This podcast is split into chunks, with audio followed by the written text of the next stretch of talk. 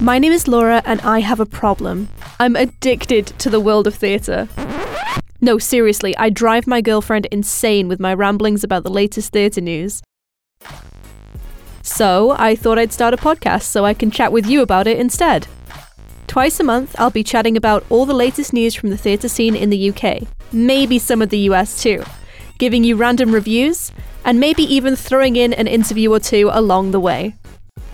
Sound cool? Make sure you subscribe now to get the first episode as soon as it's released. And you can also follow me on Twitter at WingsPod to get the latest and just join in the discussion.